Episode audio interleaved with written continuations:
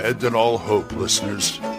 You're listening to Radio Grognard, the OSR podcast about stuff with your host, Glenn Hallstrom. Hiya, folks. Old Man Grognard here. Happy Sunday. Hope you're all doing well. I'm getting better all the time. Let me put it that way.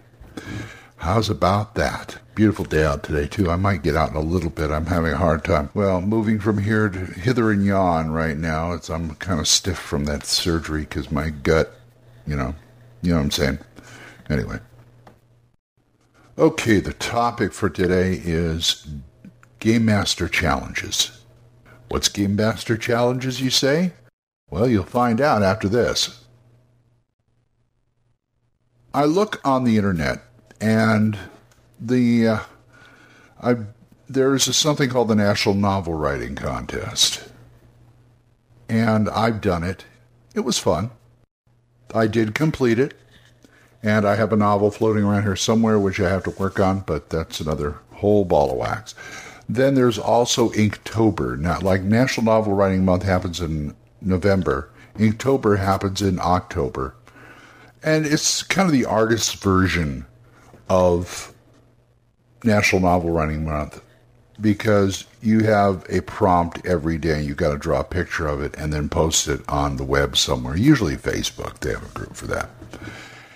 And I've done that too, and that was a lot of fun. I love things that kind of prompt me to get up off my butt and do stuff. Be creative. Force me to be creative because you cannot wait for the muse. Sometimes you got to kick the muse square in the butt just to get them going, to be consistent. That's what I'm saying.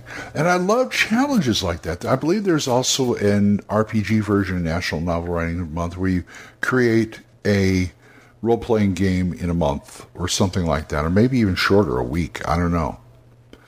But I find those fascinating. So what I'm thinking of doing, and probably a good idea, I want to pick a month and do something along the lines of probably Inktober, where I have a challenge.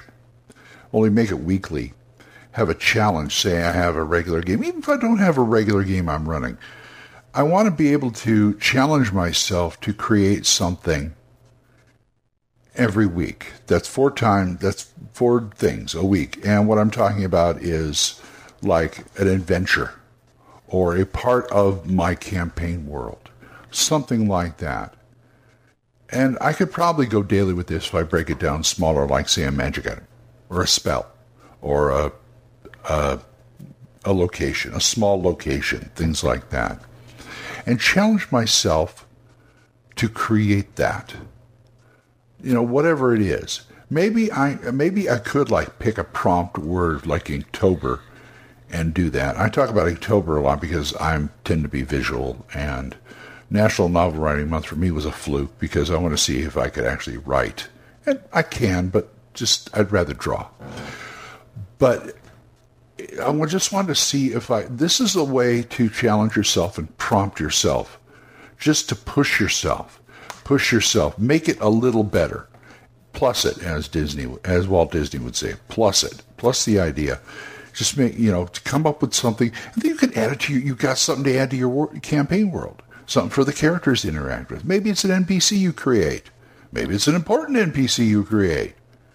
I like to work on things like locations and small adventures. I push myself to create a location for, I believe it was my Swords and Wizardry campaign, where this farmer has, you've seen those old, like on Route 66 or other places going across country, you see the mystery spot, see the giant ball of twine, that and that. Anyway, I created that, and it was basically a hole in the ground that would light up, and once a week, like Old Faithful, at night this bright shiny light would come out, and everything in there is everything. You jump in the hole. You try and jump in the hole at that time, but you float out because gravity. It's like a reverse gravity spell. You just sort of hang there in the air. You can't get down to where it is. And I created an adventure around that because I just thought of those mystery spots and things like that where you can go. And there used to be, there was a way of manufacturing these kind of things. I used to go as a kid to Knott's Berry Farm. I live in Southern California, and the two big places we go is Disneyland and Knott's Berry Farm. And so Knott's Berry Farm, they don't have it anymore, but they used to have something called a Mystery Shack where the laws of physics did not apply. Not that they didn't apply, but they didn't work the way you thought it was. I mean, like water running uphill and things like that. And that's how I got the idea of the mystery spot thing. Because I had, I elaborated on it, why it's doing that and what's down there and all this other stuff. And it really worked out well. It was a nice little adventure. That's the kind of thing you have to challenge yourself for. You just got to challenge yourself. It's part of brainstorming, too. But if you could come up with, say, pick a word out of a dictionary or someplace, just pick words, and have one word a day and create something, or one word a week, or something like that, and create it. I think that would work out well. No, of course I don't work out well. How do you think I get half my ideas? But, I'm the kind of guy who needs direction. That's why, even with brainstorming, it's like, how do I start? What do I think about? I need direction. So I try to give myself direction as much as possible. I keep my eyes and ears open. And, that's the kind of thing. I've got ideas for the show from things like YouTube or the internet itself or a newspaper ad or something like that. And that's how you keep yourself fresh, too. You don't get the same old stale ideas. It's great to ad lib on stuff, but sometimes you just get an idea and you got to run with it. And believe me, if I come up with a really good premise off this stuff, like a challenge, I'm going to prep it the same way I do every other game. Not much. The lazy GM way. Lazy Dungeon Master way.